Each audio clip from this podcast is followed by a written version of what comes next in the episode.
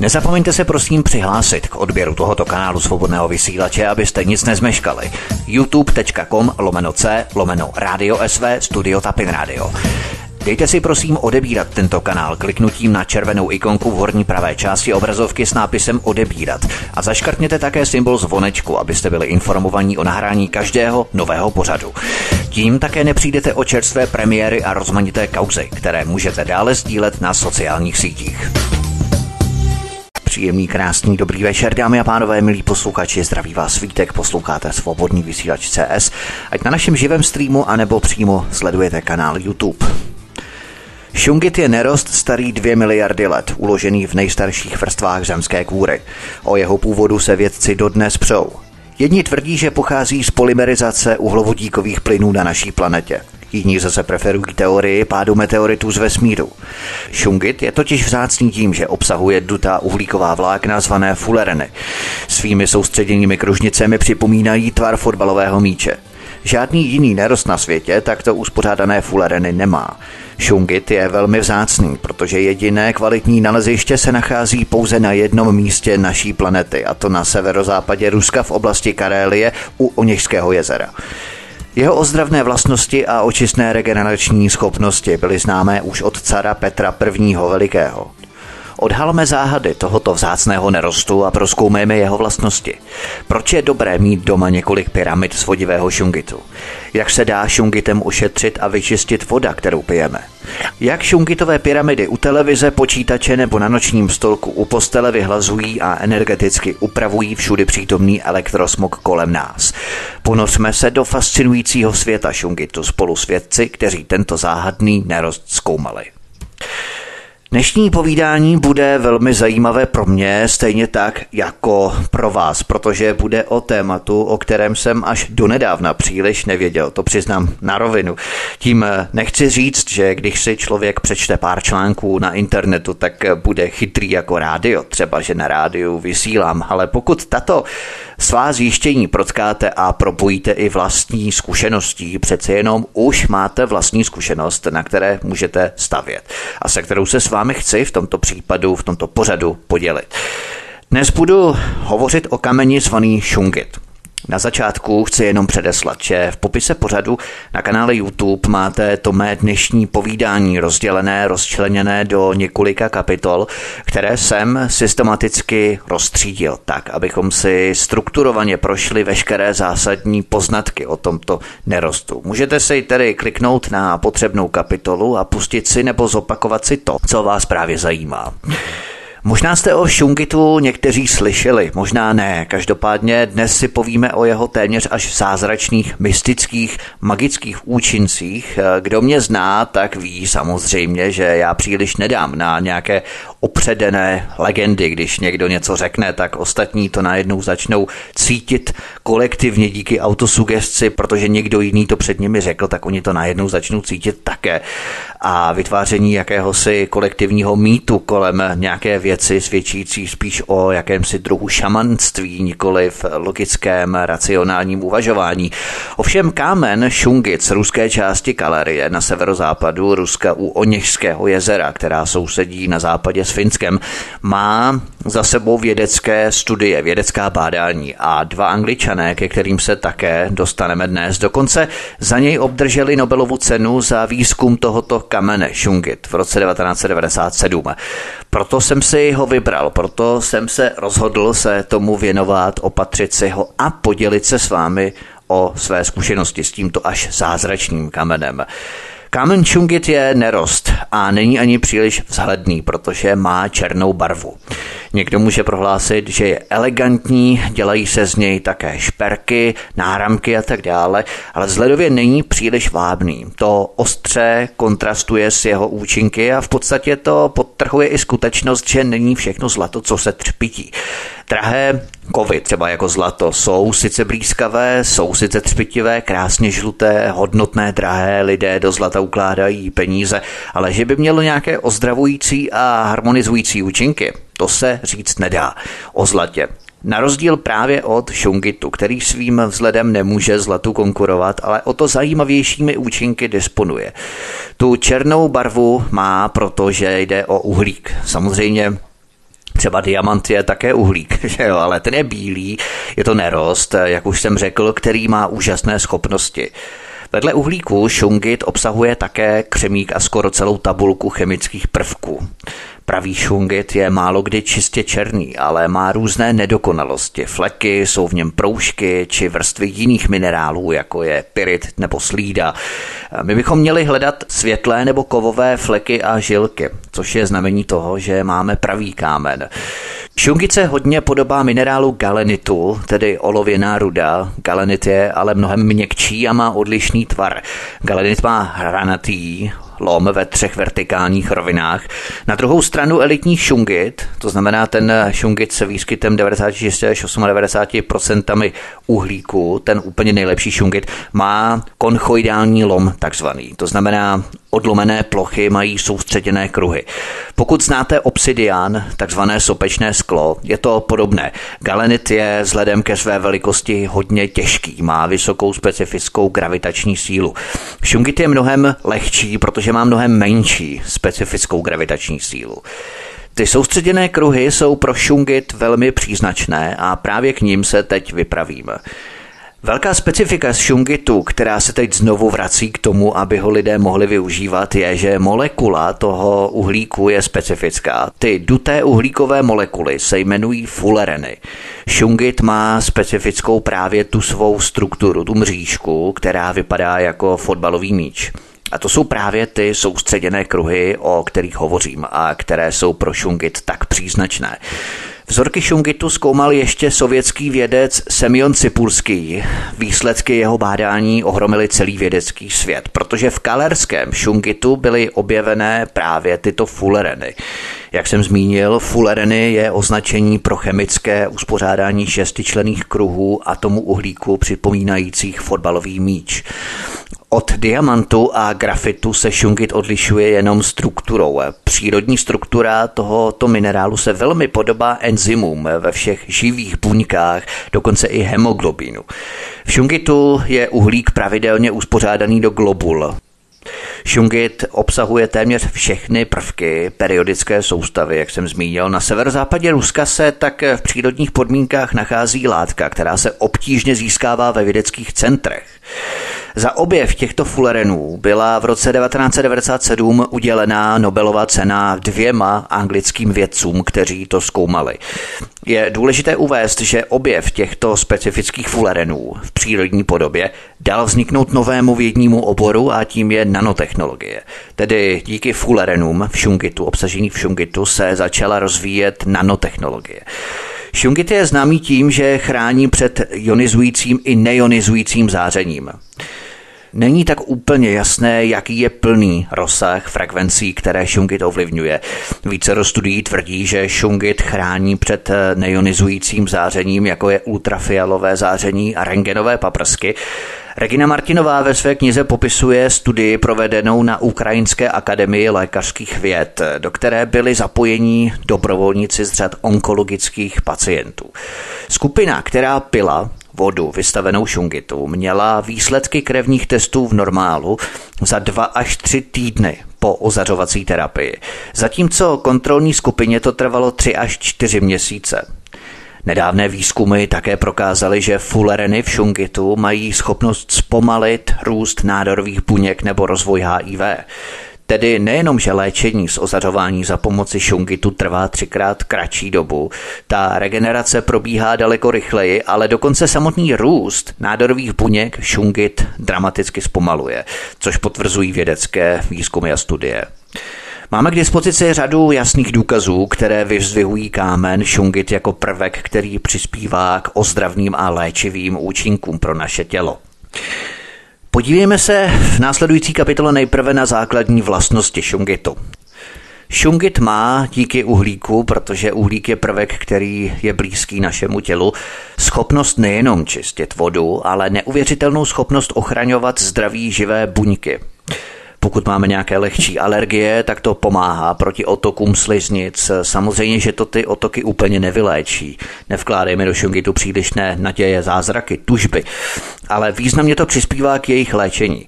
Šungit je totiž energetický zářeč a harmonizátor, protože jde o vodivý kámen, má schopnost vyzařovat energii do okolního prostoru. Kromě toho má šungit další vlastnosti, jako je vysoká pevnost, vysoká hustota a co je důležité, má vysokou chemickou stabilitu. Co to znamená? Chemická stabilita znamená to, že své vlastnosti nemění, nenatahuje do sebe žádné chemické vlastnosti. I když, a to je důležité a tomu se budu také věnovat, má vysokou absorpční schopnost, ale zároveň se nemění ta jeho chemická stabilita. To je velmi důležité, chemické složení. Tu absorpci si můžeme vyzkoušet třeba tak, že si ho vezmeme do ruky, šunkitovou kouli nebo pyramidku a budeme si s ní různě pohrávat, zahřívat ho v dlaních, až se zahřeje na naší teplotu. Když ho pak odložíme, tak i po pár minutách zjistíme, samozřejmě v pokojové teplotě, že si tu naší teplotu stále drží, že trvá dost dlouho, než vystydne.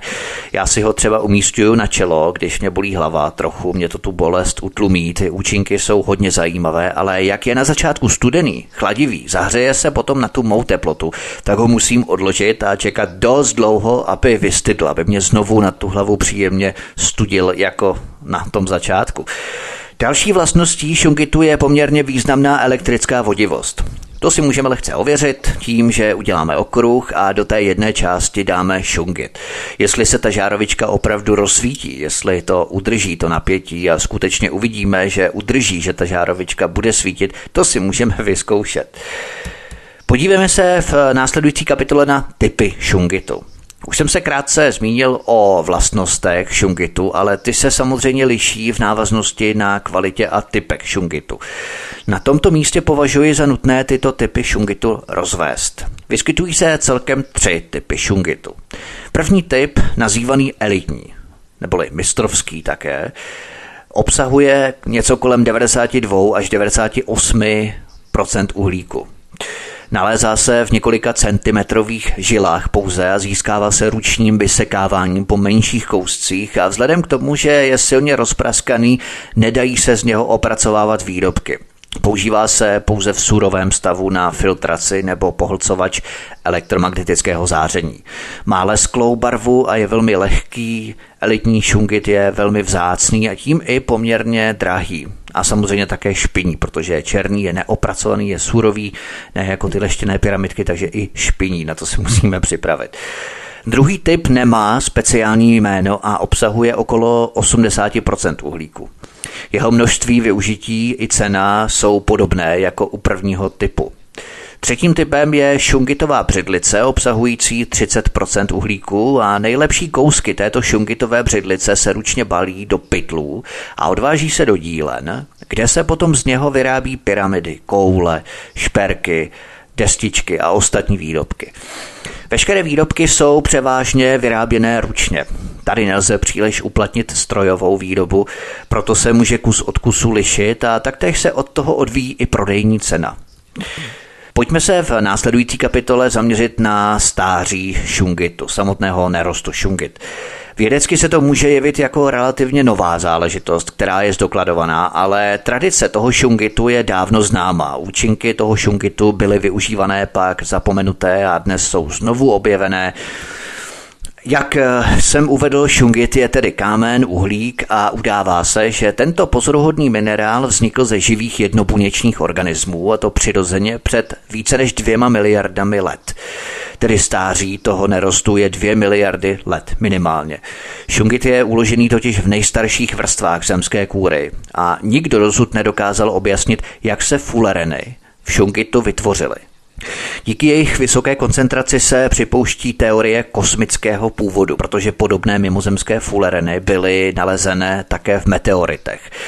Řada vědců prosazuje názor, že vznik šungitu je důsledkem slunečních erupcí. Obrovský výron sluneční hmoty, ke kterému došlo asi před dvěma miliardami let, jak jsem uvedl, takzvaná pátá velká erupce slunce, což podle vědců zapříčinilo v atmosféře a zemské kůře vznik mohutných elektrických proudů, což vedlo k vytváření podmínek k polymerizaci nebo štěpení uhlíkových plynů. Podle jiných názorů je ložisko Šungitu výsledkem pádu obrovského meteoritu na planetu Zemi nebo dokonce zaniklé planety, na které kdysi existoval organický život. Šungice těží v Kalerii, což je oblast za Oněžským jezerem. Právě tady jsou naleziště šungitu, která mají nejlepší kvalitu těch fulerenů, nebo největší koncentraci těch fulerenů. Právě z Kalerie se ten šungit dostává do světa. Existuje ještě několik dalších nalezišť po světě, ale právě v této kalerské oblasti u Oněžského jezera je ten šungit nejlepší kvality. Další naleziště jsou třeba v Kazachstánu, v Alma-Atě, ale vytěžený šungit tady má menší obsah těch fulerenů, není tak kvalitní. Název Šungitu je odvozený podle vesničky Šuňga v ruské kalarské oblasti, kde se nachází to největší naleziště Šungitu, jak jsem zmínil, na březích Oněžského jezera. Dnes je ten první starý důl vesničky Šuňga geologickou a historickou památkou. Z bezpečnostních důvodů je vstup do té jeskyně zatarasený velkým balvanem a břížemi, ale i navzdory tomuto zákazu je tento starý důl hodně naštěvovaný turisty a sběrateli kamenů. Kolem jeskyně se přidá najít kousky elitního šungitu. V současnosti se ve velkém využívá zažoginské naleziště, které se nachází na území za Oněžského poloostrova. Zašoginské naleziště je unikátním přírodním útvarem se zjištěnými zásobami kolem 154 milionů tun šungitu. Odrůd s vysokým obsahem uhlíku, takzvaného elitního šungitu, je tu 2,4 milionu tun. Celková projektovaná těžební kapacita tohoto naleziště se odhaduje na círka 169 milionů tun. Průmyslová těžba se provádí v rozsáhlých povrchových velkolomech. Šunkitových štěrk a nejlepší kousky se potom balí do pytlů, které se potom odvezou do dílny, jak jsem zmínil, kde se pro nás vyrobí pyramidy, koule, válečky, já nevím, destičky a tak dále a tak dále. Zpracování šungitu není jednoduché, protože při těžbě a lomu kamenů vzniká obrovské množství odpadů. Jsou to různé žilky, vměstky, pory nebo praskliny, kamene. To se samozřejmě odráží i na ceně jednotlivých výrobků. Pojďme se podívat další kapitole a zabrousit trochu do historie kamene šungit. Léčivé vlastnosti šungitu byly známé obyvatelům už od 14. století a kteří tento šungit užívali. S léčivými vlastnostmi šungitu se například seznámila prababička cara Petra I. Velikého Ksenie Romanovová, která byla carem Borisem Godunovem odeslaná do vyhnanství právě do této oblasti Karelie. Ksenie Romanovová přišla do té Karelie ve velmi špatném zdravotním stavu a pomohli jí zdejší rolníci a dělníci, kteří ji léčili. Tehdy tomu říkali živý pramen, což byla právě vlastně ta šungitová voda, která tam vyvěrala ze šungitového podloží.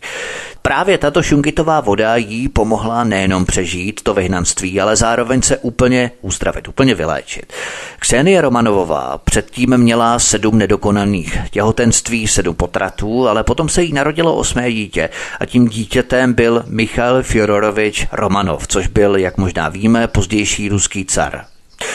Takže on se narodil vlastně díky Šungitu, který Kseny Romanovovou uzdravil a porodila osmé zdravé dítě.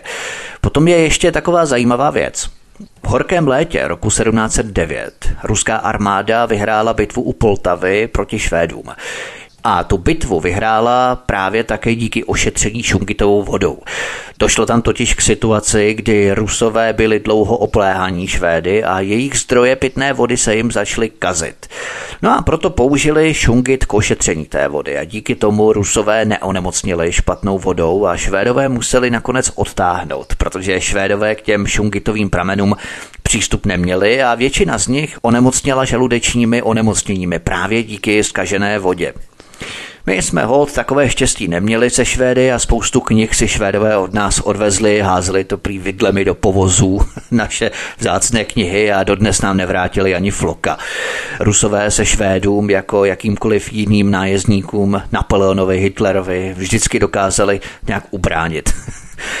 Do té historie Šungitu se zapsal i ruský car Petr I. Veliký, protože v roce 1714, tedy pět let po té bitvě, na vodách nad ložisky Šungitu byly otevřené první ruské lázně Martonovské vody.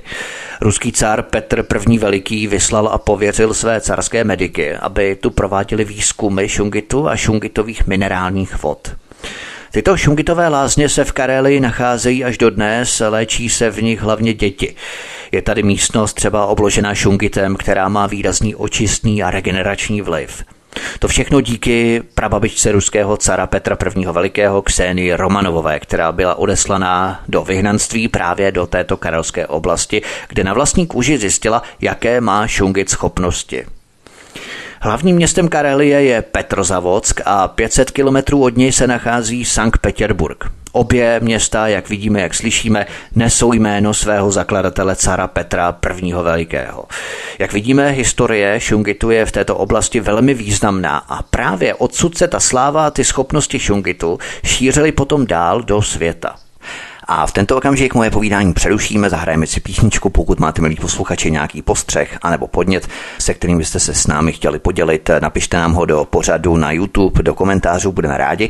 No a po písničce budeme pokračovat dál. Zůstaňte s námi, hezký večer. Písnička je za námi, od mikrofonu a zdraví vítek na svobodném vysílači a my pokračujeme dále v našem povídání o zázračném nerostu zvaný šungit. Pojďme se podívat na další kapitolu nadepsanou Voda, takovým všeobjímajícím názvem. Určitě jste si všimli, že jsem už několikrát v rámci té historické rekapitulace zmínil o šetření vodou za použití šungitu. To je jedna z věcí, na kterou lze šungit využít, respektive drť šungitu. Ideálně, samozřejmě i pyramidky, ale to je, myslím, že škoda využívat pyramidky na tohle. To nejlepší je samozřejmě drť, šungitová drť. Nejprve bychom si měli ujasnit, co je vlastně voda protože to je jakási alfa omega mého dalšího povídání. Možná jsme nad tím ani tak nepřemýšleli, protože je to tak jasné a tak jednoznačné, že nad tím člověk ani přemýšlet nepotřebuje, ale koloběh vody na země kouli je vlastně uzavřený a to díky atmosféře. To znamená, že voda, která všude kolem nás je, se nemůže vytvářet nová, prší, voda spadne, ta voda prosákne do půdy nebo steče do vodních toků, do řek, sníme ji, vypijeme ji, z řek se potom odpaří nahoru do atmosféry, spadne ve formě deště nebo sněhu někde jinde. Ten koloběh vody nejenom, že se opakuje, ale ta voda je stále stejná. Nikdy nevznikne nová voda. Pokud budeme tu vodu znečišťovat, tak si řežeme větev pod sebou, protože znečištěním na jedné straně země koule se počase projeví na druhé straně planety.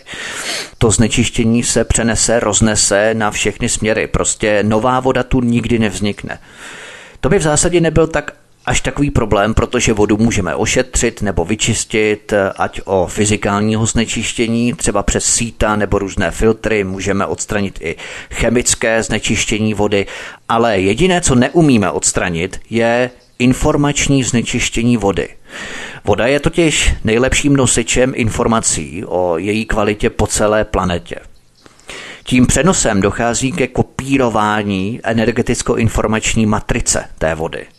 To je všeobecně známé, proto se voda využívá v různých medicínách jako nosič léků a tak dále a proto se má hodně pít. Navíc lidské tělo je tvořené z více než 70% z vody, proto je při nejmenším velmi důležité se o vodě bavit a chovat k ní úctu. Bez jídla můžeme nějakou dobu vydržet, ale bez vody prostě nevydržíme více jak pár dní. V Rusku je šungit komerčně využíván k čištění vody od 90. let minulého století a studie jsou prováděné celosvětově.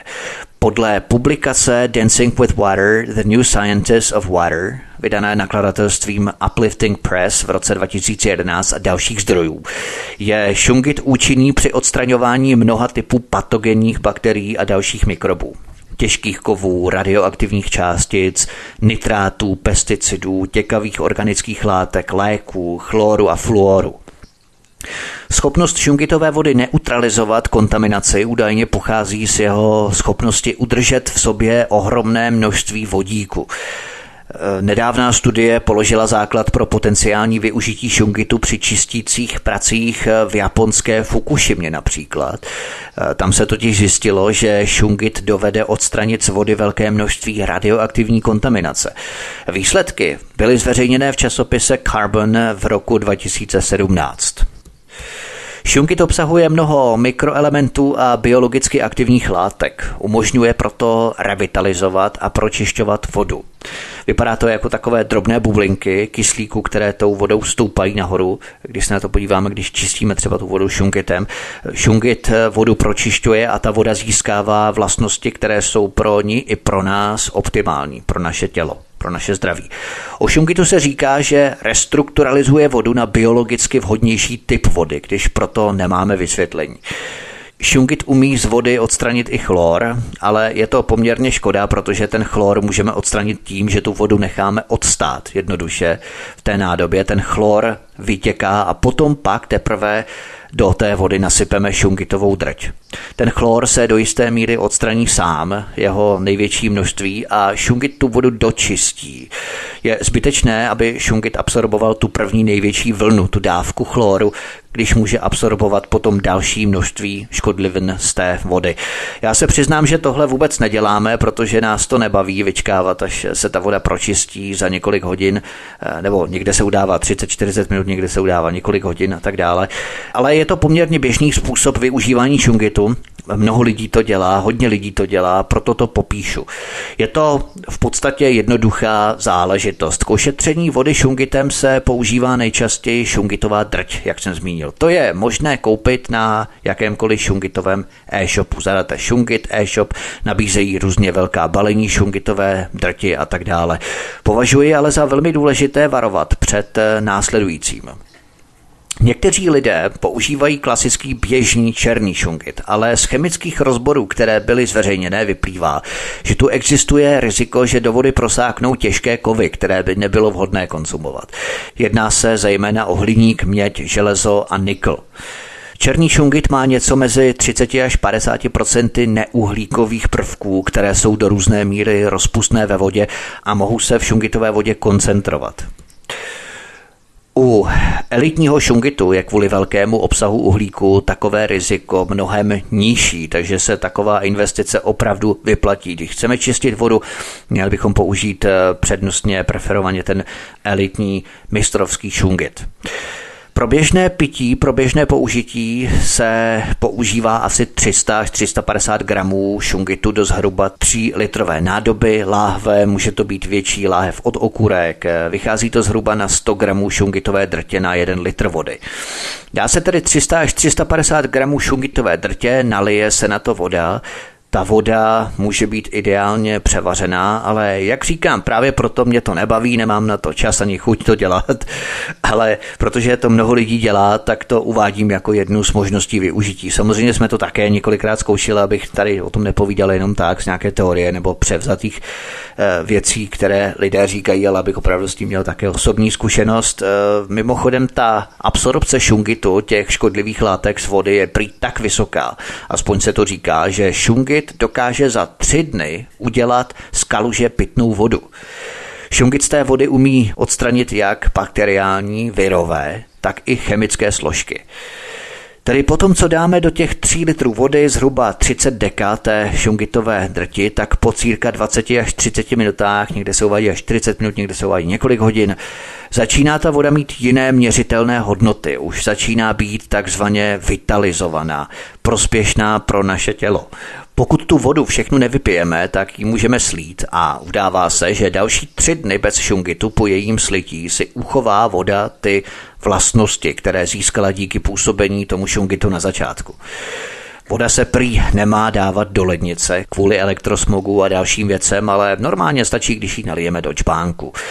Pokud si chceme ošetřovat vodu šungitem, tak je důležité, že ta voda se nemá dolévat.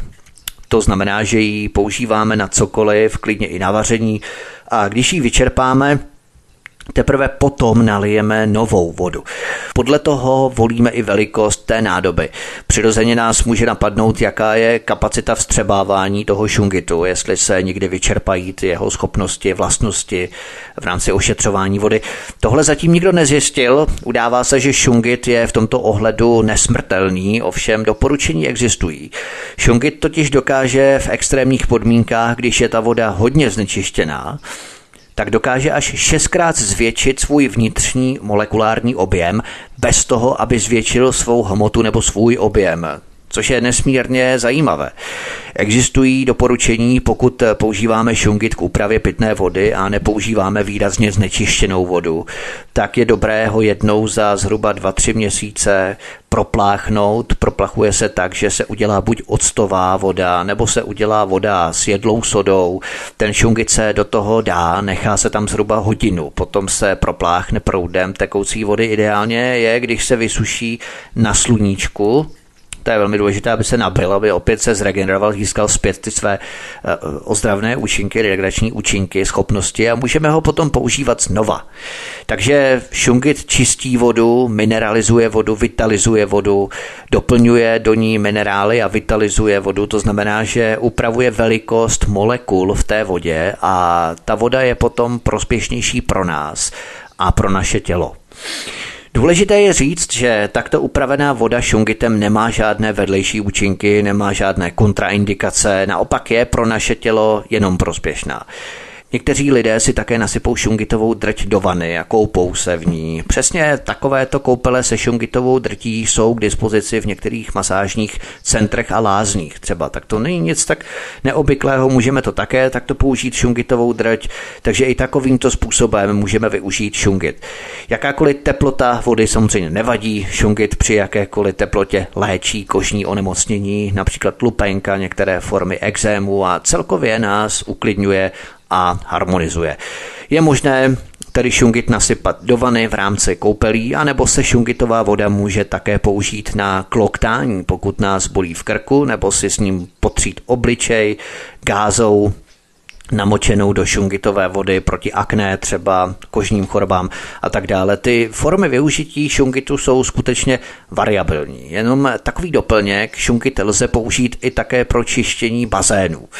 Je stále více lidí, kteří mají zahradní bazén, nebo tak těch lidí je dost, kteří mají zahradní bazén, ale eh, do toho pískového filtru v tom zahradním bazénu tak dávají část písku a část šungitu. A fakt se jim to prý osvědčilo, jedou na to už několikátou sezónu a nepoužívají vůbec žádnou chemii. Pozor.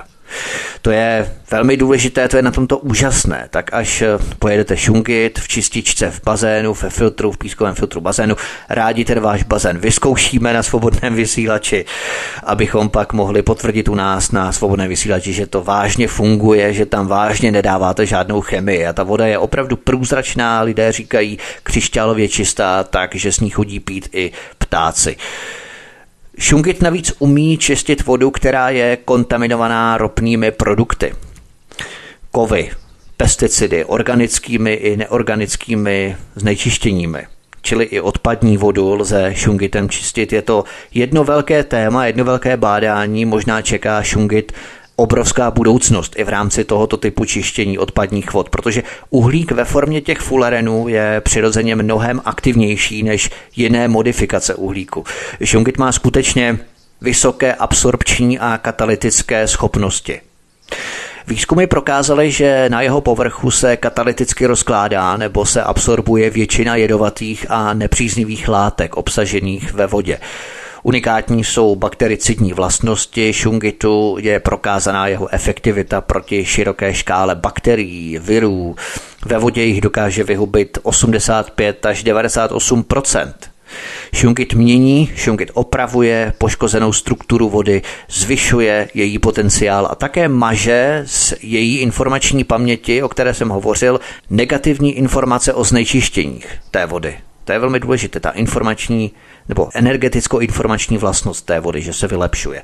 A jako poslední k této kapitole o vodě, šungit se dá používat i k čištění vody do studní kde máte studni, kde máte svou studni, tak eh, je možné šungit využít i pro nechemické ošetření a konstantní čištění vody i z vaší studně. Tam se potom dávají ty velké šungitové kameny nebo větší množství šungitové drtě, která se tam spustí v nějaké větší nádobě, v podobě nějakého koše třeba a nechá se to tam působit v té studni. Takže i takovéto využití je možné provést i v rámci vaší studně například. Pojďme se podívat na další využití šungitu, pro který jsem si ho oblíbil a který sám používám právě na tyto účely. A to tvoří naší další kapitolu. Existují různé tvarové zářiče. Ze šungitu se vyrábí vejce, koule a tak dále, ale nejefektivnější podle všech dosavadních zjištění a i potvrzení lidí jsou pyramidy, pyramidky. Tyto pyramidky nejsou klasický surový šungit, ale jsou leštěné, broušené, příjemně hladké na dotek. Řekneme si, proč jsou nejefektivnější, nejvýkonnější právě pyramidy, proč ne jiné tvary, krychle, kvádr, cokoliv. Tady je skutečně důležitý ten tvar, protože se jedná o takzvaný energetický tvarový zářeč. Pokud máme surovinu, opracovaný šugit. Je to velmi neutrální. On má sice nějaký vliv, nějaké vlastnosti, ale je neutrální. A jakmile se z něho vytvoří nějaký objekt, začne se chovat jako epitom a kdo je citlivý a je v jeho blízkosti, tak začne být napojovaný, začne cítit nějaké drobné vibrace, změny ve svém chování například, pocitově se bude jinak ukotvovat a tak dále. Slovo pyro je oheň a slovo amit je střed. Pyramida je tedy zařízení s ohněm uprostřed. Konstruktéři pyramid ještě ve starém Egyptě byli zasvěcenci, byli osvícení lidé se znalostmi sahajícími daleko za hranice sluneční soustavy a ovládající podstatné a základní stavební prvky vesmíru, vzniklé z vesmírné hmoty, čili živly, jako je oheň, vzduch, voda a zem. Pyramidy jsou stále zahalené pláštěm záhady, Nejsou to jenom ty egyptské, je jich mnoho po celé planetě, v Jižní Americe, v Latinské Americe, indiánské kmeny stavěly pyramidy. Mají specifický tvár, který prý dokáže kumulovat obrovské množství životodárné energie. Pozitivní účinky mají na rostliny, vodu i potraviny. Nejenom původ těchto monumentálních staveb je často tématem spekulací, jsou to i jejich účinky. Tématem pyramid proudící energie a především jejich vlivem se zabývá myšlenkový směr zvaný pyramidologie. Jeho příznivci tvrdí, že se v pyramidách střetává energie zemská a vesmírná. Výsledkem tohoto střetu vzniká takzvaná mikroenergie, díky které mají pyramidy příznivý vliv na zdraví člověka, na rostliny, vodu i potraviny, jak jsem řekl. Vidíme, že důvod, proč se ze šungitu tvarují hlavně pyramidy, má hlubší kořeny a logická zdůvodnění. Podle Reginy Martinové, když je šungit vytvarovaný, tak má každý tvar svůj jedinečný účinek a specifické vyzařování. Martinova zdůrazňuje, že význam pyramid kvůli jejich velké síle a rozsahu působení té pyramidky se prodávají o různých velikostech a podle těch velikostí působí energeticky harmonizačně na své okolí.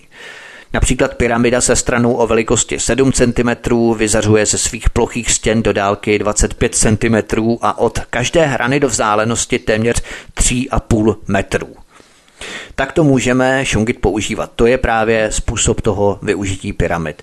Skutečně každý den mít ho na stole, u počítače, na nočním stolku, u postele, v kuchyni, prostě kdekoliv. Jenom pozor, pokud máme na posteli matraci s kovovými péry, tak kov není pro šungit ideální, tak určitě ho neumístujeme pod postel, ale třeba trochu dál na noční stolek u té postele nebo poličku nad postelí a tak dále. To samozřejmě neplatí pro počítače, laptopy, televize, tam jsou sice také kovové součástky, ale tady převládá důraz na elektrosmog. Pro umístění pyramidy se doporučuje místo, kde trávíme nejvíce eh, svého času během dne, to znamená více než jednu hodinu denně. Vedle postele, psacího stolu, počítače nebo kuchyni. Pyramida má být umístěná ve výši hlavy, ne na podlaze tedy, a ne na vzdálenost větší než 50 cm. Například pyramida může být umístěná mezi námi a počítačem nebo televizí nebo jinými zdroji elektromagnetického záření.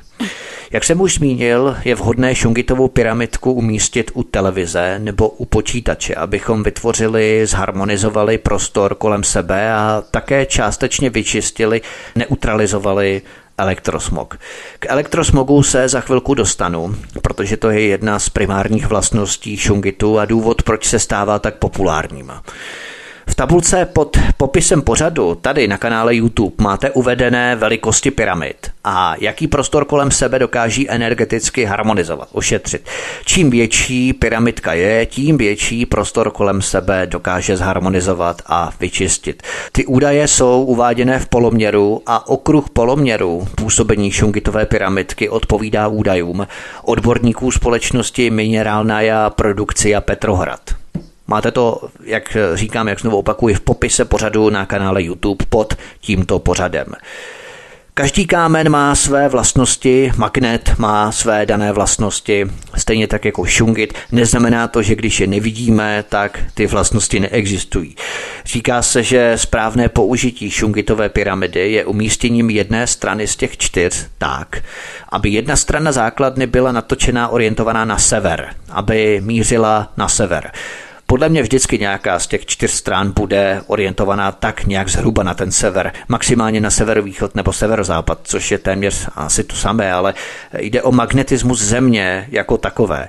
Magnetická střelka na kompasu třeba se také řídí podle zemského magnetismu, stejně jako šungit, který nejlépe působí, když je jedna z jeho stran natočená k severu, druhá tedy k jihu, severojižní magnetický směr. Mimochodem taková perlička, když lehce odskočím, kterou jsem nedávno četl v nějakém článku, vojenské letiště na vrtulníkové základně Sedlec Vicenice, to je letiště u náměště nad Oslavou, muselo přeznačit runway, a to z velmi kuriozního důvodu. Odchylce pólu. Totiž v posledních letech narůstá odchylka magnetického pólu od zeměpisného pólu Země. Jo, prostě zeměpisný severní pól se odchyluje od magnetického pólu a právě kvůli tomu musela být v náměstí nad Oslavou přeznačená dráha letiště.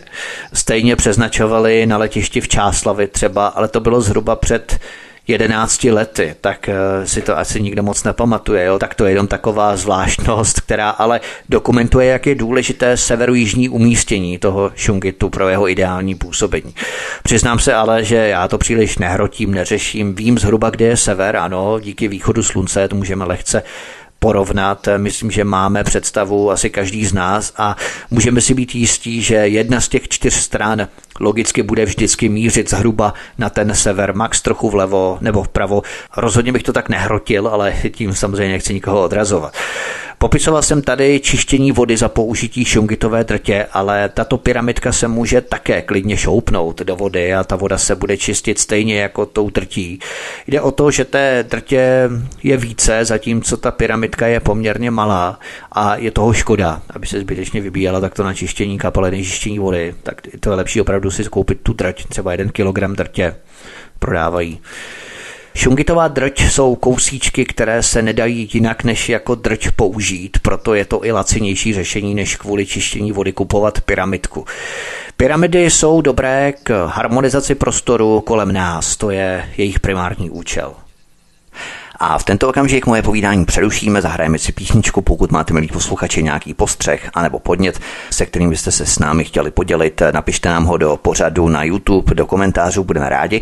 No a po písničce budeme pokračovat dál. Zůstaňte s námi, hezký večer. Písnička je za námi, od mikrofonu a zdraví vítek na svobodném vysílači a my pokračujeme dále v našem povídání o zázračném nerostu zvaný šungit.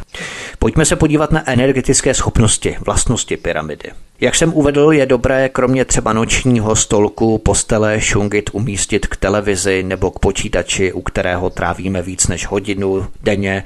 Umístěním pyramidy třeba v kancelářských prostorech celkově harmonizuje pracovní atmosféru, u lidí mizí nervozita, nespokojenost, napětí, zvyšuje se výkonnost, nejsou tak potřeba odbory, třeba pan Středula nebude muset zasahovat. Českomoravská konfederace odborových svazů a tak dál. Většina lidí se shoduje na tom, že může déle telefonovat a lépe přežívat v kancelářích a v otevřených místnostech plných počítačů a Wi-Fi sítí, kde pracovní stoly dělí jenom nízké přepážky. To je takový ten americký styl. Nikoli kanceláře, ale má jeden velký kravín, jednu velkou místnost a tam eh, vlastně každý na každého vidí. Jak jsem už upozorňoval, nesníží se měřitelná velikost elektromagnetického pole. Pozor, ale vyhladí se pouze jeho charakter. Přestane být pro živý organismus tak destruktivně disharmonický. Pyramida umístěná u lůžka nemocného mu bude dodávat vnitřní energii, čímž se zrychlí doba uzdravení. Vys ty ukrajinské a ruské studie, které jsem zmínil v souvislosti s onkologickými pacienty. Pyramida postavená na psacím stole našem u počítače pomáhá lépe se soustředit a rychleji vyřešit pracovní úkoly. Shugit neutralizuje nepříznivé záření monitoru, televize nebo telefonu pohlcuje negativní energie a čistí obzduší od elektromagnetického smogu.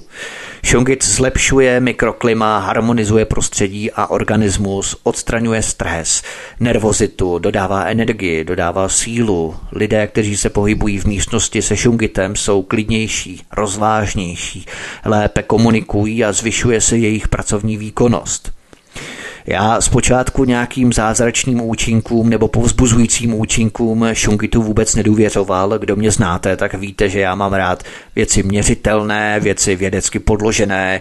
Ovšem musím přiznat, že za několik minut po prvotním umístění šungitu do místnosti jsem nabil takový pocit lehké euforie, jaksi povznesené nálady, jako bych vypil jedno nebo dvě silnější kávy. Jo. A i teď, i když si člověk počase na to harmonizované prostředí zvykne, mám pocit svěžesti, prozářenějšího stavu, jiskřivějšího vzduchu. Ono je to velmi těžké popsat. Čířejší atmosféry, možná bych to popsal. Není to takový ten unavený, těžký vzduch, zvláště v zimě, když v paneláku nebo baráku topíme a několik hodin neotevřeme okno, tak ten vzduch je těžký, unavený, máme pocit spavosti, malátnosti, apatie. Musíme otevřít okno, abychom nasáli čerstvý vzduch, ale s tím šungitem ten vzduch i po několika hodinách bez otevřeného okna, čímž nechci naznačit, abychom to okno neotvírali vůbec. Jo. Ale i po několika hodinách bez otevřeného okna ten vzduch je stále energický, energetický, živý. Mám eh, třeba šungit u počítače, mám tam pyramidku 5 cm a nemám takový pocit únavy po několika hodinách práce u počítače. Pocit vyčerpání. Naopak se mně zdá, že mě myšlenky rychleji naskakují, že se bystří mozek, což může být do jisté míry autosugeste, samozřejmě to se nedá měřit. Jde prostě o můj jaksi subjektivní pocit celkové pohody. Dříve jsem měl také přerušovaný spánek, Často jsem se během noci probouzel a nad ránem mě už šlo velmi obtížně spát, velmi obtížně usnout, tak jsem raději vstal, šel jsem něco dělat. No a druhou pyramidku 6 cm jsem si umístil na noční stolek vedle postele a musím přiznat, že mám spánek kontinuálnější, nepřerušovanější, delší plochy bez probouzení. A i po občasném probuzení mě nedělá problém znovu usnout. Prostě šungit mě přispěl ke zkvalitnění spánku a vyrovnání toho spánkového deficitu. Pyramidku si můžeme vzít samozřejmě i do ruky, nebo kdo má vajíčko, nebo kouli, váleček, cokoliv. I když nejideálnější podle všech referencí je právě pyramidový zářič, tak pyramidku si můžeme chytit do rukou, sevřít ji v dlani, pohrávat si s ní. Citlivější jedinci třeba cítí lehčí brnění, protože šungit je vodivý, to si můžeme také vyzkoušet, když ho vsadíme do okruhu, tak ta žárovička se nám určitě rozsvítí, to už jsem eh, tady popisoval. Tak eh, citlivější jedinci cítí velmi lehké brnění, já tady nic necítím osobně, ale i tak je velmi příjemný si v dlaních pohrávat s tou leštěnou pyramidkou. Je velmi příjemná na dotek. Může se stát, že nám nebo někomu z rodiny pyramida upadne, na zem a odštípne se s ní kousek nebo se urazí, odlomí jeden roh základny té pyramidy. Bohužel uražený hrot, roh u šungitové pyramidy je problém. Ztrácí se tak schopnosti, které pyramidový zářič má, které ta pyramidka má. Pyramidu ale i tak můžeme dále používat třeba na výrobu šungitové vody. Bylo by škoda ji jenom tak vyhodit. Ano. Pokud si tu pyramidu přineseme poprvé, postavíme si ji třeba na noční stolek, k posteli nebo k počítači, do kuchyně, tak můžeme pocitovat lehčí detoxikační účinky. Citlivější lidé mají opravdu problémy se silnou detoxikační schopností toho šungitu. A potom nejlepší bude, když eh, ten šungit umístíme na nějaký čas mimo místnost, eh, schováme ji někam. Tu šungitovou pyramidu bychom měli vracet postupně, poznenáhlu, Nejprve na hodinu denně a postupně můžeme čas zvyšovat. Stejně je to s konzumací vody ošetřené šungitem. I tady může po několika dnech docházet k detoxikaci. Může se nám motat hlava jako po opici, začneme mít křeče, dokonce někteří mohou zvracet. Šungit je velmi silný antioxidant a pokud se nám něco podobného přihodí, nepoužívejme šungitovou vodu do té doby, než nám bude opravdu dobře. A potom začněme s pitím třeba 150 ml denně, po dobu jednoho týdne. Pokud zůstane všechno v pořádku, můžeme zvýšit tu dávku dvakrát 150 ml za den 150 a 150, několik 300 na jednu, ale 150 a potom třeba za několik hodin dalších 150 ml. A pokud bude po týdnu opět všechno v pořádku, zvyšme na třikrát denně 150 ml a tak dále a tak dále. Nepředstavujme si ovšem prosím, že pyramida nebo šungit všeobecně je lék. Stejně jako s elektrosmogem, kdy nejdříve musíme minimalizovat kumulativní efekt elektromagnetického záření přístrojů, nebo výkon těch přístrojů stlumit, snížit a teprve potom ten šungit to mikroklima prostředí kolem nás vyhladí, zharmonizuje, tak i zdravotní účinky šungitu nepřeháníme. Četl jsem kdesi příspěvek s dotazem člověka, který měl leukémii, koupil si 2 kg šungitu a představoval si, že jeho účinky oddálí anebo dokonce ošálí přelstí smrt. Pro boha buďme soudní. A pokud máme nějaké větší zdravotní komplikace, vyhledejme doktora, užívejme léky, držme se lékařských doporučení. Doktora se můžeme na to používání šungitu zeptat. Dnes jsou už doktoři většinou informovaní o tom, co šungit je a jaké jsou jeho vlastnosti a účinky. Šungit je pouhým doplňkem ano, nevyřeší za nás všechny nemoce. Musíme být v celkové pohodě, rovnováze a šungit nás pouze ustabilizuje a ukotví v tomto psychickém stavu a energetickém rámci.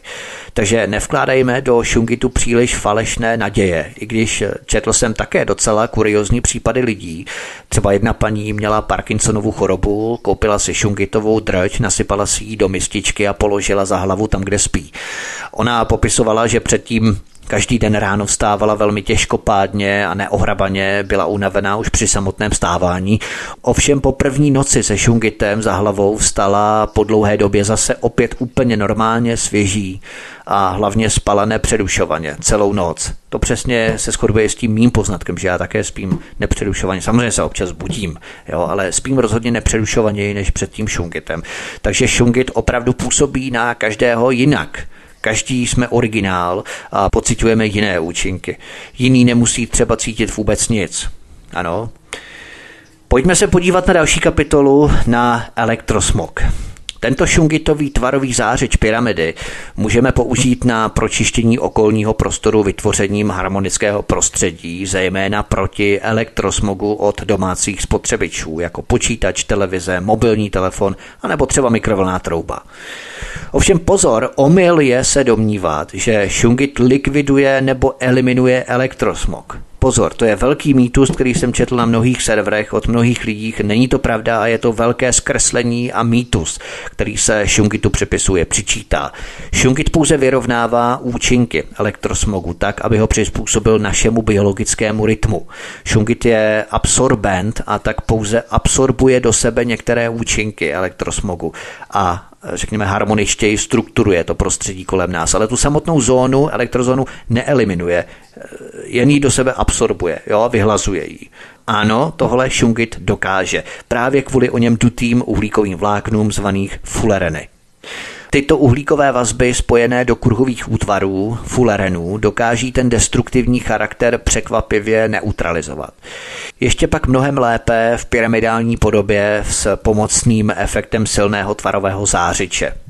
Šungit sám o sobě má obrovské schopnosti pohlcovat elektromagnetické záření, díky čemuž našel široké uplatnění v technice při výrobě speciálních ochranných panelů, Faradayových buněk a tak dále.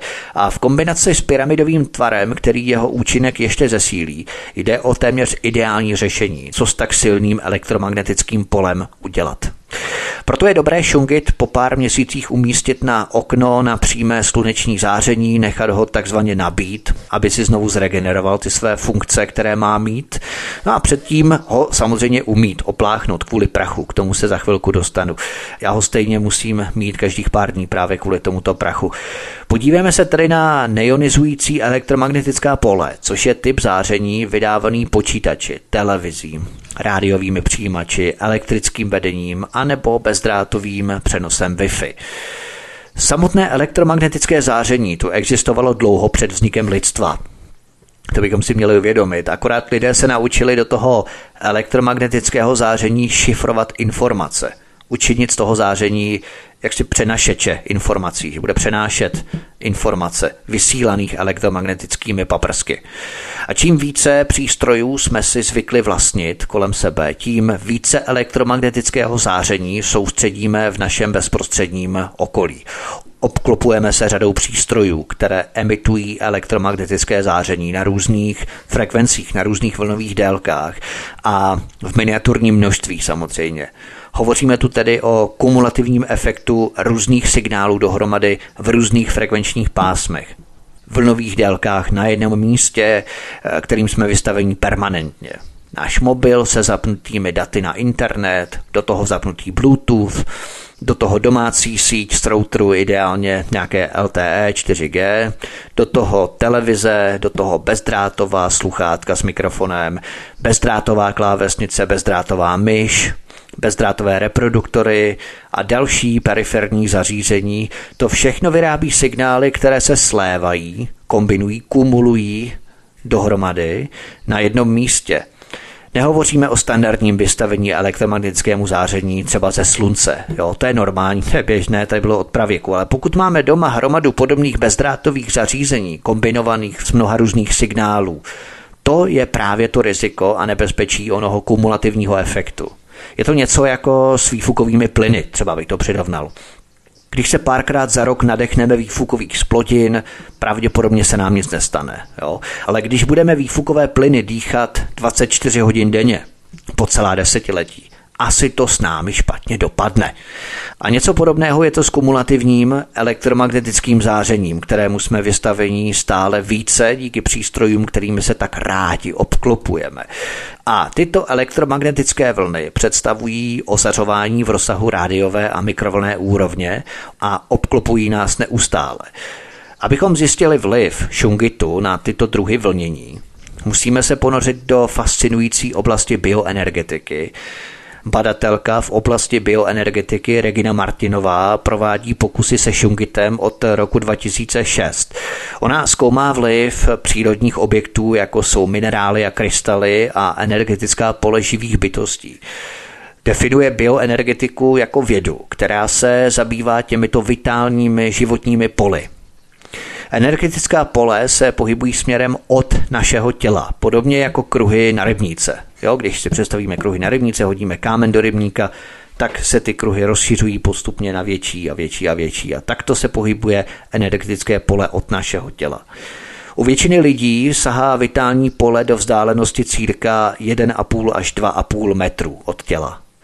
Naše vitální pole jsou téměř okamžitě ovlivněná jakoukoliv změnou v našem vnitřním nebo vnějším okolí, včetně potravin, vody, vystavení toxicitě, emocím, životnímu stylu, zdraví, obecně a tak dále.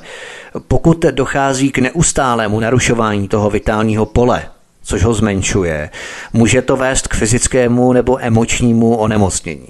A chronické vystavení elektromagnetické radiaci je jedno z takových narušení toho našeho vitálního pole. Těch kruhů, které jdou od našeho těla jako na rybníce, se rozšiřují do až 1,5 až 2,5 metru od nás. Jo? Problém je v tom, že mnoho lidí si neuvědomuje, jak je elektromagnetické pole ovlivňuje, dokud se z něj na chvilku nevzdálí. Během opakovaných pokusů Regina Martinová změřila vliv šungitu a stovek dalších minerálů na vitální pole člověka. Ona vymyslela vysoce spolehlivou zopakovatelnou metodu, jak tyto energetické fluktuace měřit. A ona zjistila, že šungit více než jakákoliv jiná skupina dokáže zoptimalizovat naše vitální pole. těch kruhů, jako v tom rybníce, které putují od toho našeho těla až do vzdálenosti 2,5 metru. Jo. Šunkit v podstatě mění umělé elektromagnetické vlnění na biologicky kompatibilní frekvence a tím neutralizuje jejich negativní účinky. Jinými slovy, abychom to zlajčtili nebo zličtili, zlajčtili, abychom to posunuli do té laické roviny, mění škodlivou radiaci ne tím, že by ji zrušil, to je právě ten mýtus, ale tím, že změní její vlastnosti. A k tomu může dojít, ať je šungit v přímém kontaktu s tělem, anebo jestli se jenom nachází v jeho blízkosti. Elektromagnetické záření nemůžeme ze svého života zcela vyloučit, ale můžeme eliminovat to, jak dalece mu budeme vystaveni. Nebo další způsob, jak to pochopit.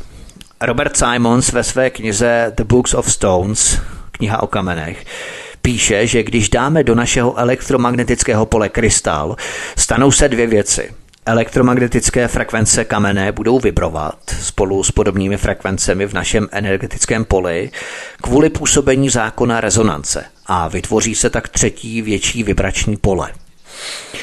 Nervový systém se na tyto posuny energie naladí a přenáší ty informace do mozku. Tady frekvence stimulují biochemické změny, což ovlivňuje fyzické tělo a mění funkci mozku. Německé studie prokázaly, že elektromagnetické záření z krystalu ovlivňuje naše biofotony.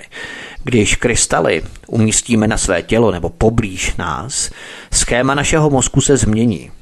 Když se krystal potká s podobnými frekvencemi, účinky mohou být hluboké, což je jev zvaný rezonance.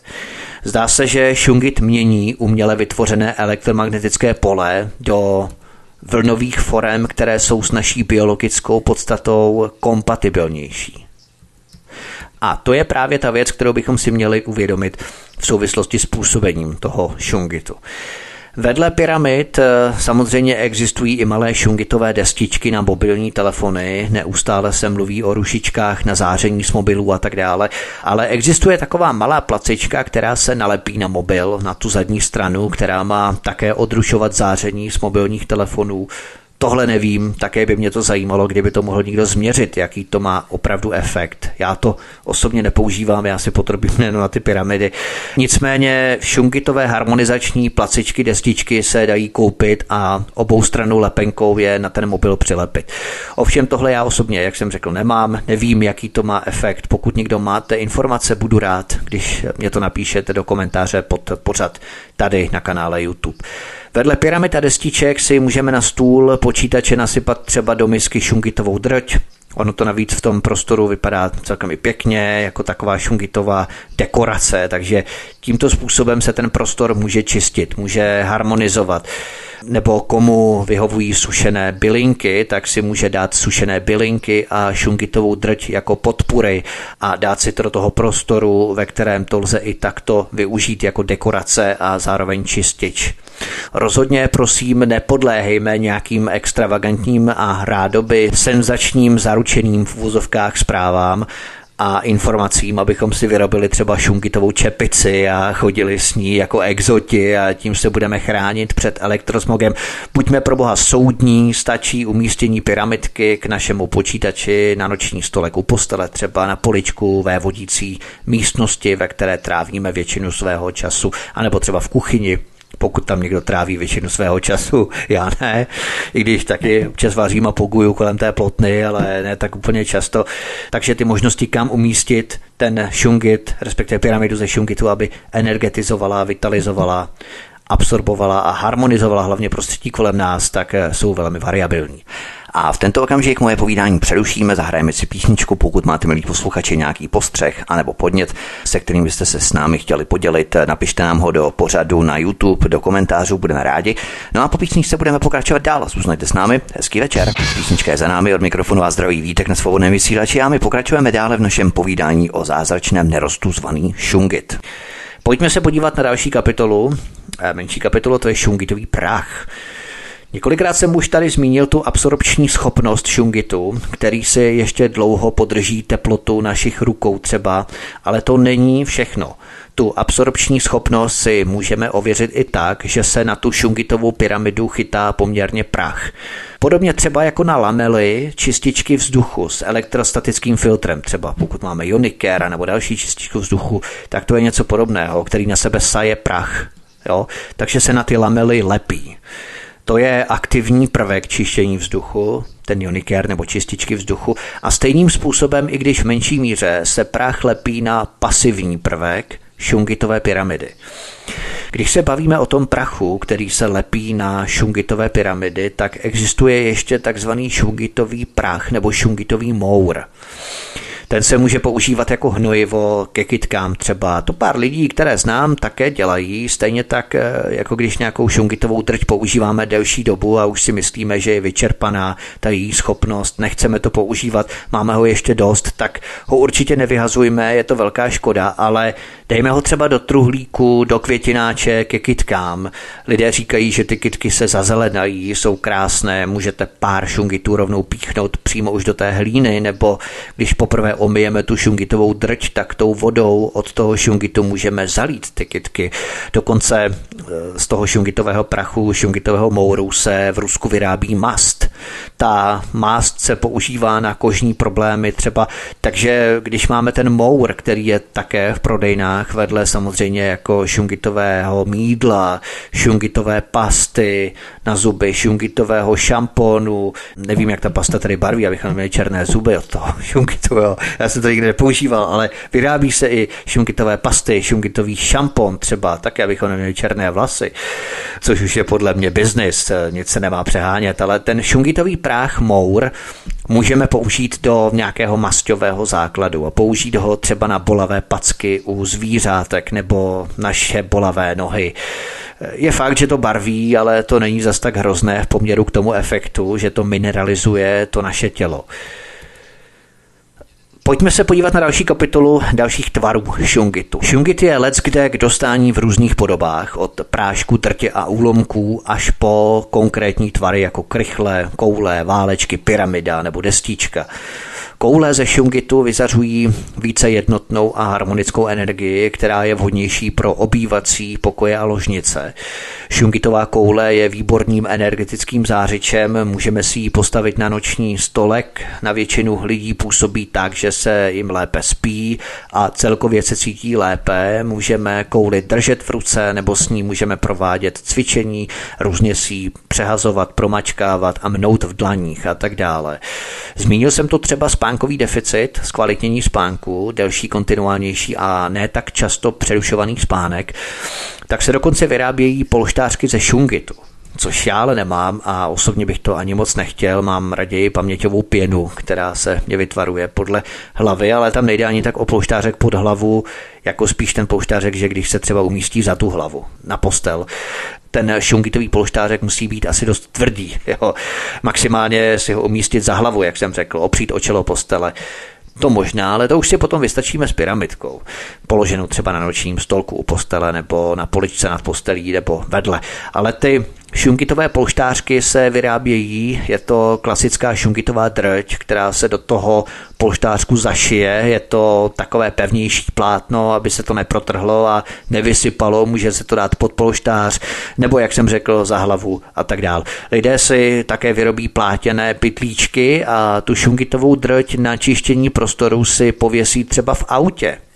Tady máme také uzavřený prostor, navigační systémy, GPS, vysílající signály do satelitu a ze satelitu rádio, mobily, všechno v malém uzavřeném prostoru, dost velký elektrosmog. Takže, aby se ten prostor čistil, tak to lidé vozí v autě, mají takový malý šungitový pytlíček v tom autě.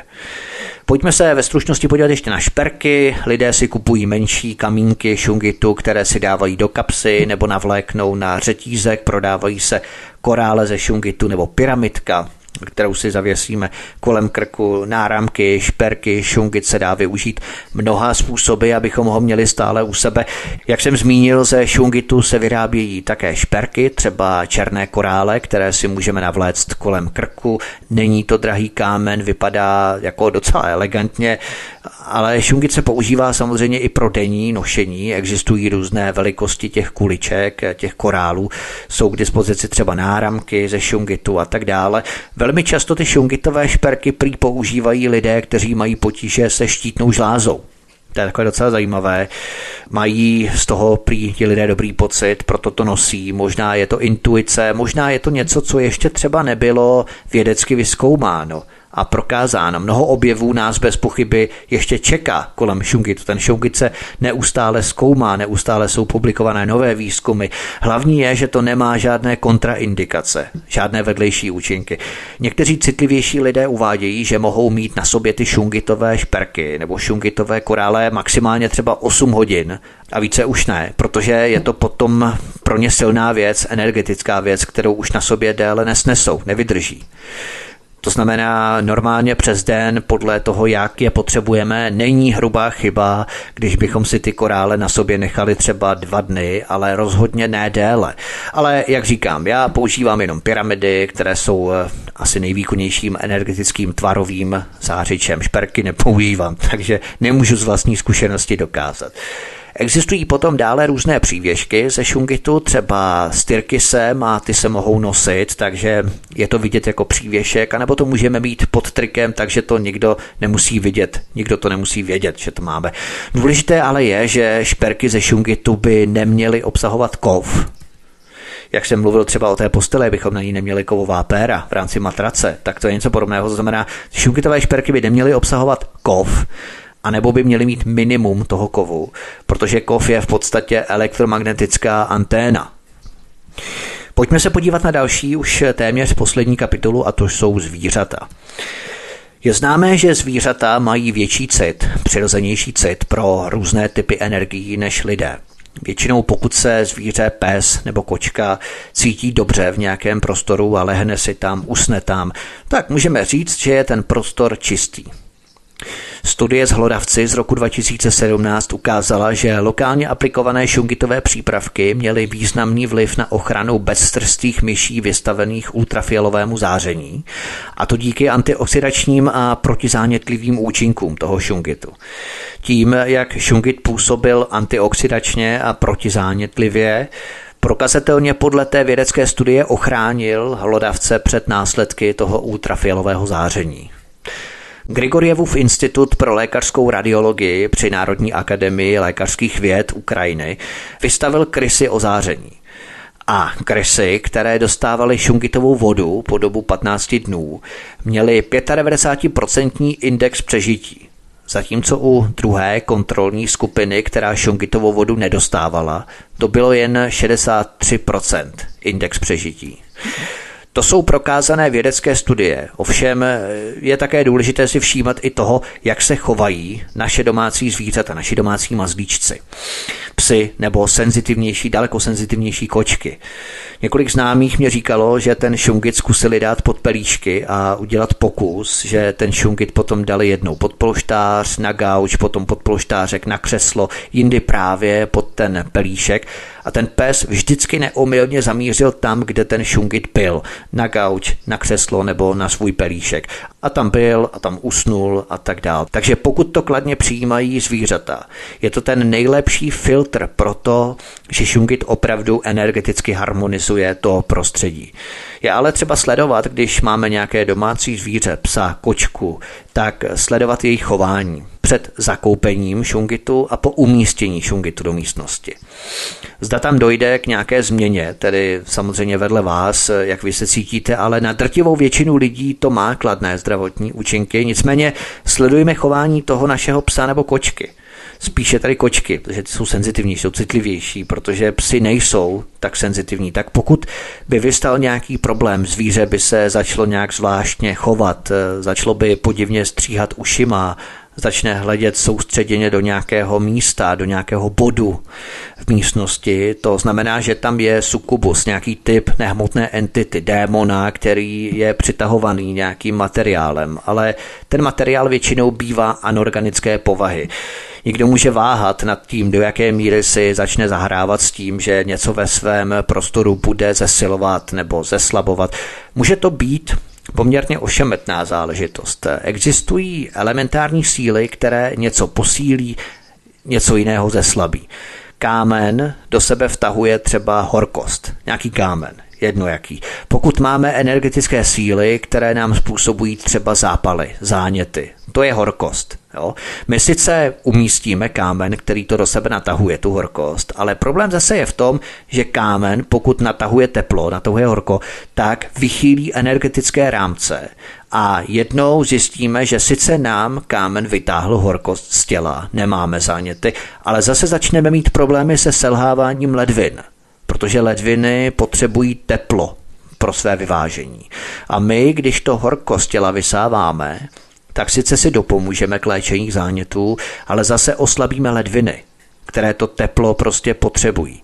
Takže na jedné straně si sice polepšíme, ale na druhé straně pohoršíme. Takže nehledejme spásu jakýchkoliv kamenů. Musíme si uvědomit, že šungit slouží jenom jako doplnění k naší energetické vyváženosti, vyrovnanosti, stabilitě, nikoliv jako primární prvek, který nás bude harmonizovat. Pokud budeme ve stresu, Budeme frustrovaní, stále z něčeho nervózní, kolektiv v práci, nadřízení, hromada práce nebo doma, vztahy v rodině, mezi příbuznými, bude vychýlení, tak nám žádný šungit nepomůže. Jo, nehledejme v tom tedy žádnou spásu. Kámen je, jako kdybychom řekli, tak teď vytáhneme něco z lidského těla a dáme to vedle a tím si přilepšíme. Ten kámen je vytažený z půdy země a sdílí nějakou energii toho místa, ve které ten kámen ležel. Stovky milionů let. A všechno to, co do té hmoty toho kamene bylo vloženo, teď vyzařuje, anebo naopak pohlcuje. Buď exotermika, to znamená vyzařování, anebo endotermika, pohlcování.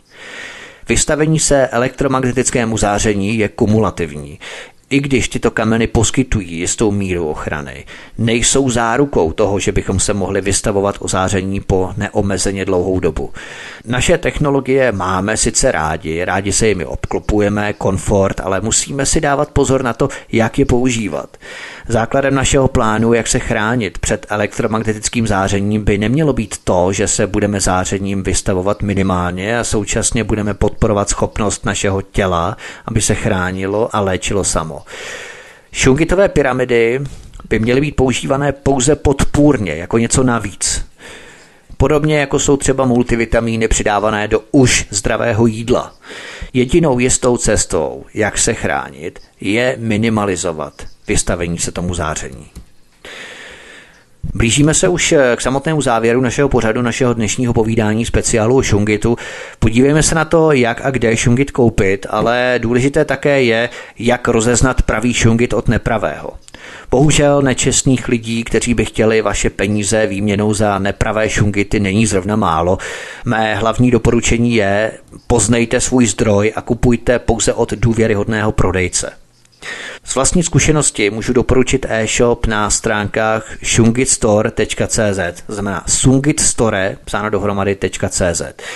Tihle jsou v poměru k ostatním nejlacinější, ale zároveň distribuují kvalitní šungity. Jenom pro představu třeba pyramida o velikosti 12 cm tady stojí 1800 korun, to je ta velká, nám stačí samozřejmě šestka za nějaké 300-350 korun, kolik to tam stojí, ale pro to srovnání pyramida 12 cm tady stojí na Shungit Store stojí 1800 korun a na jiném teď nechci samozřejmě předpojímat kohokoliv, jo, ale na jiném obchodě z Prahy třeba, tak tam pyramidka o 10 cm, co znamená menší dost, 10 cm, tak tam stojí 1730, to znamená úplně skoro stejně, téměř stejně, na pár deseti korun, jako v tom Shungit Store ta 12. Jo? To znamená, že opravdu tady ty ceny jsou lidovější, jsou normálnější. Samozřejmě 12 cm si nikdo kupovat nebudeme, to je už hodně velká pálka, ale tak třeba ta osmička, pokud chceme do jedné místnosti dát, ta stojí 700 korun tady přímo, takže to je celkem v pohodě. A ta nějaká šestka, 6 cm, ta stojí 300 nebo 350 korun, takže to je velmi, řekněme, cenově dostupné. Tam se to neliší zase tak až moc, ale přece by bylo dobré podpořit právě tady ty, protože jak je vidět, někdo na tom chce vydělat více, někdo méně, někdo ty ceny opravdu optimalizuje a nastavuje tak, aby byly lidové, znamená, že je asi lepší podpořit právě tady ten Shungit Store. A samozřejmě můžete kupovat odkud chcete. Jo. Tyto šungici ze Shungit Store jsou vodivé, Vyzkoušeli jsme to a jsou poměrně rychlí v doručení, do několika dní to máte kdekoliv v České republice. Jak ale rozeznat pravý šungit od nekvalitního? Existuje protokol o zkoušce číslo 8300, vydaný zdravotním ústavem se sídlem v Ostravě, odbor hygienických laboratoří Karviná a oddělení hygienické mikrobiologie. Jeho kopie je v knize Iriny Voblikové Šungit. Dobrou zprávou také je, že existuje velmi spolehlivá metoda, jak poznat pravý šungit. Pravý šungit je vodivý, jak už jsem několikrát řekl, což je u kamenů a krystalů vzácná vlastnost. Na rozdíl od přírodních kovů, jako je zlato, stříbro nebo měď, má většina minerálů dobré izolační vlastnosti, ale špatné vodivé vlastnosti. Některé minerály jsou polovodiče, jako je galenit, pyrit, grafit, sfalerit, cinabarit a některé další, ale ani ty nevedou elektřinu tak, jako šungit. Naše šungity, nebo vaše šungity, vaše naše šungity, vaše naše rádio, můžete zkontrolovat pomocí digitálního multimetru. A pokud ho nemáte, tak lidé používají na zkoumání šungitu žárovku, baterii a pár drátků. Uděláme si okruh, už jsem to tu řešil. Pojďme na samotný závěr. Skvělé na šungitu je, a to je taková pozitivní věc na závěr, že žádná vědecká studie zatím neprokázala, že ty účinky šungitu vyprchají. Šungit je třeba jenom proprat nebo opláchnout drť je třeba proprat v octové vodě nebo ve vodě s jedlou sodou a potom pod tekoucím proudem a vysušit na slunci pyramidky, koule, destičky, válečky a tak dále také omít, opláchnout a také vysušit na slunci. Šungit se nabije, regeneruje, zbaví se těch absorbovaných škodlivin a může se používat zás a znova. Stále dokola. Cirkulární ekonomika v tomto případě, akorát, že to nemusíme zpracovat ferovou jako a rozemlít. Stále dokola tedy. Na internetu sice najdeme doporučení, že se má třeba po roce vyměnit šungit, ale podle mě je to z větší části biznis, aby to lidé stále kupovali, dokupovávali. Ovšem je jasné, že nikdy nikdo neprokázal, že pokud se používá šungit delší dobu, takže by ty své účinky postupně ztrácel nebo že by z něj dočista vyprchali. Pokud ten šungit ošetřujeme, to znamená opláchneme ho, propereme ho, necháme ho usušit na slunci, tak ty účinky neklesají, neslábnou a to je velmi příznivá zpráva. Funguje něco jako přírodní perpetu mobile.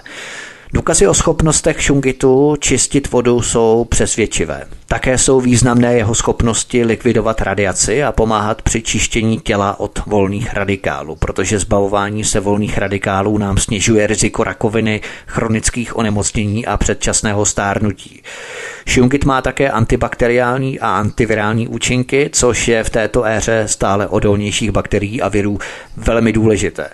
Jak jsem uvedl, šungit má ochranné, detoxikační a léčebné účinky, schopnost neutralizovat působení elektromagnetického záření a také záření mobilních telefonů, počítačů, zařízení Wi-Fi a jiných elektronických přístrojů. Tento úžasný minerál má i další schopnosti, dokáže posilovat imunitní systém, funguje jako přirozený antioxidant, zmírňuje alergie a bolest, umožňuje urychlení léčení různých zranění a úrazů, zvyšuje vitální energii nebo působí jako vnitřní čistič celého těla. Je zapotřebí více studií, zejména na západě. Rusko má před námi náskok v tomto ohledu, protože má k Šungitu tak nějak blízko z pozice té Karelie. Nicméně už existuje existující soubor dat by nám měl dát naději. Pomocí šungitu si můžeme, můžete vyladit náš domov nebo například své pracoviště. V dnešní době, když jsou technické vymoženosti všude, včetně našich domovů, je šungit přírodní zázrak, který nám nabízí ochranu a uzdravení těla i duše. To by bylo všechno, milí posluchači. Pokud máte nějaké zkušenosti se šungitem, podělte se prosím s námi, zanechte nám komentáře pod eh, tímto pořadem na kanále YouTube. Budeme rádi za vaše zkušenosti, anebo pokud máte třeba i další poznatky o tomto šungitu, o tomto kameni, o tomto nerostu, určitě se s nimi s námi podělte, budeme rádi. To by bylo všechno pro dnes. Od mikrofonu vás zdraví Vítek. Já doufám, že se vám mé povídání líbilo, že jsem to systematicky rozstřídil do takových kapitol, abychom si to mohli všechno povědět a na nic jsem případně nezapomněl. Prosím, vpravo nahoře na obrazovce máte tlačítko odebrat, respektive přihlásit se k odběru tohoto kanálu Studia Tapin Radio Svobodného vysílače, tak prosím klikněte na to tlačítko odebírat, respektive přihlásit se k odběru, abyste nepřišli o další zajímavé pořady, které pro vás na svobodném vysílači chystám. To by bylo všechno, zdravím vás ještě jednou, přeju vám krásný zbytek večera a příště se s vámi těším na slyšenou. Hezký večer. Prosíme, pomožte nám s propagací kanálu Studia Tapin Radio Svobodného vysílače CS. Pokud se vám tento nebo jiné pořady na tomto kanále líbí, klikněte na vaší obrazovce na tlačítko s nápisem Sdílet a vyberte sociální síť, na kterou pořád sdílíte. Jde o pouhých pár desítek sekund vašeho času. Děkujeme.